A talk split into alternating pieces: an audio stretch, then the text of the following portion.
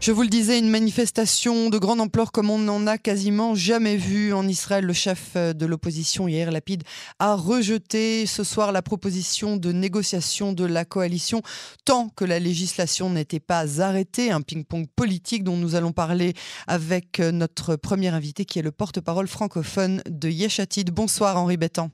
Bonsoir. Merci d'avoir accepté euh, notre invitation euh, ce soir sur Cannes en français. Hier, Lapide a pris euh, la parole devant la Knesset en déclarant, je cite, Ils nous entendent. Est-ce que vous avez le sentiment qu'au-delà d'être entendu, vous avez été écouté? Eh ben, Écoutez, si ça ne suffisait pas, à l'instant même, euh, Yair Lapid vient de faire une déclaration appelant les patriotes du Likoud à arrêter ce processus avant qu'il ne soit trop tard.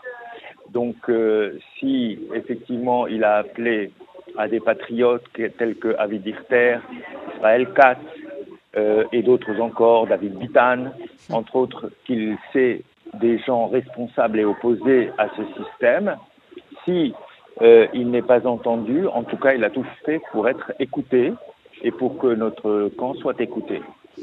Pourquoi alors avoir refusé la proposition de négociation de Levin et Rothman? Bah, écoutez, euh, telle qu'elle était présentée, ce n'était pas une proposition de négociation, c'était une, proposition de reddition. Maintenant, les choses sont un peu plus claires depuis à peu près 5 heures de l'après-midi et depuis l'appel du président de l'État euh, à des négociations. Il semblerait, il semblerait que les responsables du Likoud ont pris la mesure du tremblement de terre qui les attend et ils sont prêts maintenant à engager des discussions. On verra s'ils sont sincères, mais en tout état de cause, c'est un premier pas. Ils sont prêts à l'engager. Maintenant, euh, nous demandons des garanties avant d'aller les rencontrer, à savoir l'arrêt total de tout projet sur le bureau de la Knesset en attendant que nous en discutions ensemble, s'il y a lieu de discuter encore, et qu'on trouve un consensus. C'est la condition sine qua non. Euh, devant la machine euh, à la fois du Likoud, de ses partenaires, de tout le dispositif de la Knesset dont ils ont pris possession sans aucune euh, concession. Il faut des garanties. Il faut être certain que les négociations soient de véritables négociations et on part du point zéro, c'est-à-dire qu'on abandonne pour l'instant tout projet de loi à la Knesset, on en discute et après on verra. Est-ce que euh, vous avez le sentiment que c'est enfin le réveil euh, de, l'opposition? On a rarement entendu Yair Lapide aussi euh, clair, aussi vindicatif. Est-ce qu'il est finalement pas meilleur en tant que chef de l'opposition qu'en tant que chef du gouvernement? Votre question est méthode, elle est étonnante parce que quiconque a fréquenté Yair Lapid euh, pendant la fin de son mandat de Premier ministre. Et moi, je ne l'ai pas fréquenté. Sinon, ça se serait su. Moi, je n'ai pas fréquenté Yair Lapid, oh, ni pendant ni après. Je, comprends, mais euh, par fonction. Oui, bien sûr.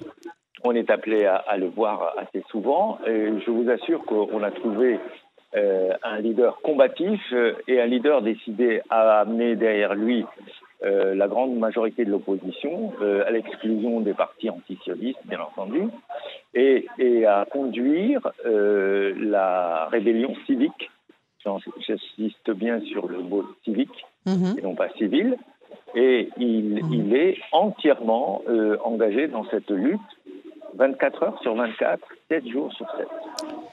Donc de nouveau, en tant que chef de l'opposition, ça marche euh, très bien. Pendant qu'il était chef euh, du gouvernement, il a moins réussi à tenir un gouvernement qui était certes très hétérogène, mais un gouvernement qu'il euh, avançait pouvoir faire des changements nécessaires à la société israélienne.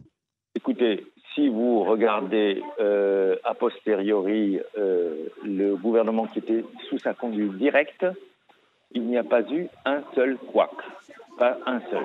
J'insiste là-dessus. Et donc, il a démontré euh, ses capacités de leadership euh, qui ne sont plus euh, maintenant mises en question par personne.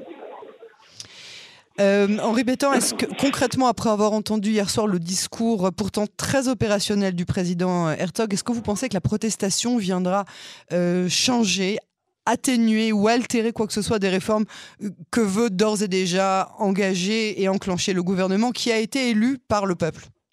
Écoutez, vous avez eu une première réponse de Yair Lapide en milieu de journée, quand il a dit ne, Croyez-moi, ils sont en train de trembler. Et il a eu raison, puisque dès 5 heures de l'après-midi, on a vu les principaux euh, leaders et principaux promoteurs de cette folie juridique qui se prépare venir dire devant les caméras et les micros nous sommes prêts à engager le dialogue. Et c'est vous dire que euh, ces protestations, bien entendu, ont servi. Elles ont servi dans tous les domaines, à tous les niveaux, parce qu'elles ont signifié à ce gouvernement d'Hurluberlu, d'amateurs, euh, de brouillons, que le peuple ne l'entendait pas du tout de cette oreille et qu'il en avait assez de leurs élucubrations et de leur euh, euh, mise en chantier ou mise en, laboratoire d'une société obscurantiste. Et je crois que tout ça, ce remue-ménage, a servi à les faire douter d'eux-mêmes s'il en était besoin. Déjà, la pagaille à l'intérieur de leur camp était immense. Maintenant, ils redoutent que l'éclatement général, et c'est pour ça qu'ils viennent à récipicence. Est-ce que vous pensez que zéro réforme juridique ne doit être engagée? Rien, faut rien changer. Personne ne l'a dit. Euh, nous, nous, avions, nous avions dans notre programme des propositions de réforme, et d'ailleurs, dans son tour d'horizon et, et dans ses premières consultations le président de l'État a tenu compte de ces propositions qui étaient incluses euh, dans notre programme. Il y a des choses à réformer. Euh, bien entendu, il y a un consensus sur le fait qu'il faut multiplier par trois le nombre des juges, euh, qu'il faut rééquilibrer certaines données. Il faut bien entendu adopter une fois pour toutes une constitution en Israël parce que c'est devient nécessaire. On ne peut pas se contenter de lois fondamentales ou de lois dites constitutionnelles. Il faut un cadre juridique à cet État et nous devons le faire. Ça, ça fait partie du panier du consensus. Maintenant, il s'agit de savoir, de définir quel type d'État nous voulons. Est-ce que nous voulons un type d'État à la hongroise? Est-ce que nous voulons un type d'État à la polonaise? Ou pire encore, à la Poutine? Ou bien nous voulons un État démocratique tel que nous l'avons connu jusqu'à présent? Alors précisément, quand on entend dans les rangs euh, de l'opposition que les réformes que veut mettre en place le gouvernement équivalent à la fin de la démocratie israélienne, est-ce qu'on ne va pas un peu trop loin dans le mélodrame? Pas du tout. Pas du tout. C'est la fin de la démocratie si on fait des réformes euh, du système juridique? Si on va, si on glisse progressivement d'abandon en abandon, euh, de lâcheté en lâcheté, eh ben, il, il arrivera ce qui est arrivé à la Russie. Elle est passée de la démocratie à la dictature sans coup. Et cela s'est passé de la même manière à la Douma.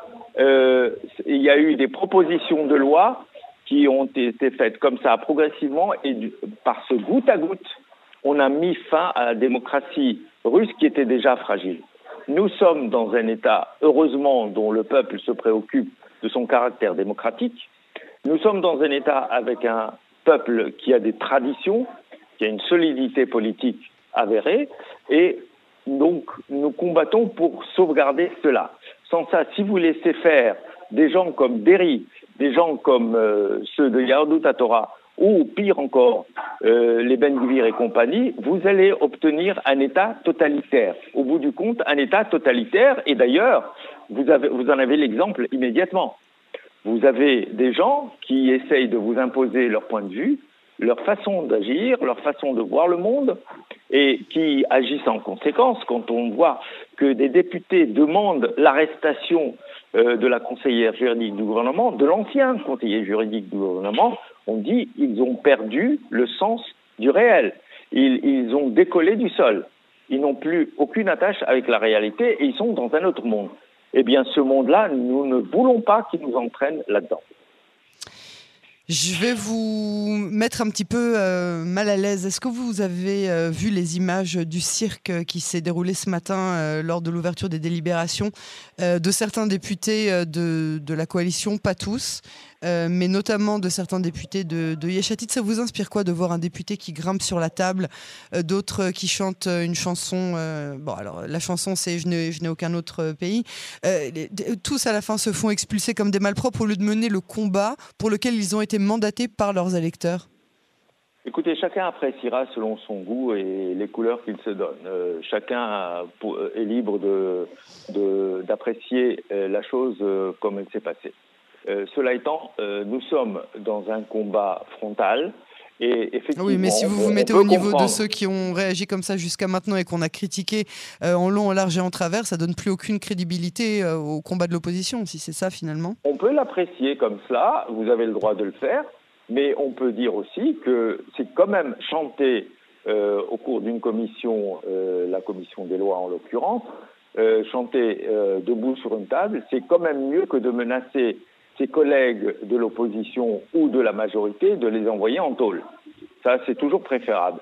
Les, chansons, ça adoucit les mœurs. Les menaces, ça raidit euh, les comportements. Mais écoutez, il s'agit de faire voir et faire entendre par tous les moyens que le peuple est exaspéré. Quand je dis le peuple, ça dépasse largement euh, le camp de l'opposition parce que, euh, comme tous les sondages le prouvent, la majorité du peuple israélien se dresse contre ce funeste projet. Et il s'agit de traduire cette exaspération euh, contre tous et avec tous. Et il s'agit d'emprunter aussi des voies qui ne sont pas classiques. Bon, écoutez, je vous dis, on apprécie, on n'apprécie pas, mais c'est le, le, fait de, comme disait Coluche en France, euh, vous créez le scandale et après vous proposez. Coluche aussi, disait euh, Vous venez avec vos questions, moi je viens avec euh, mes réponses. dites, on, vient d'apprendre que Benny Gantz s'est entretenu avec Yariv Levin. Si la législation est stoppée et nette, on viendra se rasseoir à la table ou s'asseoir hein, à la table des négociations. C'est quoi la suite? À quoi on doit s'attendre dans la suite du combat de l'opposition? Écoutez, l'opposition euh, a dit ce qu'elle avait à dire sous la conduite de son chef, euh, Yair Lapide. Euh, elle dit vous stoppez tout, on commence à parler, on, on essaye d'arriver à un consensus, à des réformes véritablement nécessaires de tout l'appareil judiciaire sans dénaturer la démocratie israélienne, nous vous suivons. Mais néanmoins, il faut prouver votre sincérité. Il ne s'agit pas de faire un jeu de dupes où on tergiverse et on dilue, on dilate le temps de l'opposition pour essayer euh, de l'amener à je ne sais quelle, euh, quelle euh, exténuation et, je ne sais quel abandon. Nous n'abandonnerons pas. C'est pour ça que nous restons vigilants. Nous allons rester mobilisés et nous allons multiplier les manifestations pour que le, ce cri du peuple demeure vivace et surtout il arrive aux oreilles de ceux qui pensaient pouvoir faire à leur guise, à leur goût et avec leur étrange manière de considérer la démocratie israélienne. Henri Bétan, Yachatid, merci beaucoup euh, pour cet entretien et à bientôt sur les ondes de Canon français. Merci à vous.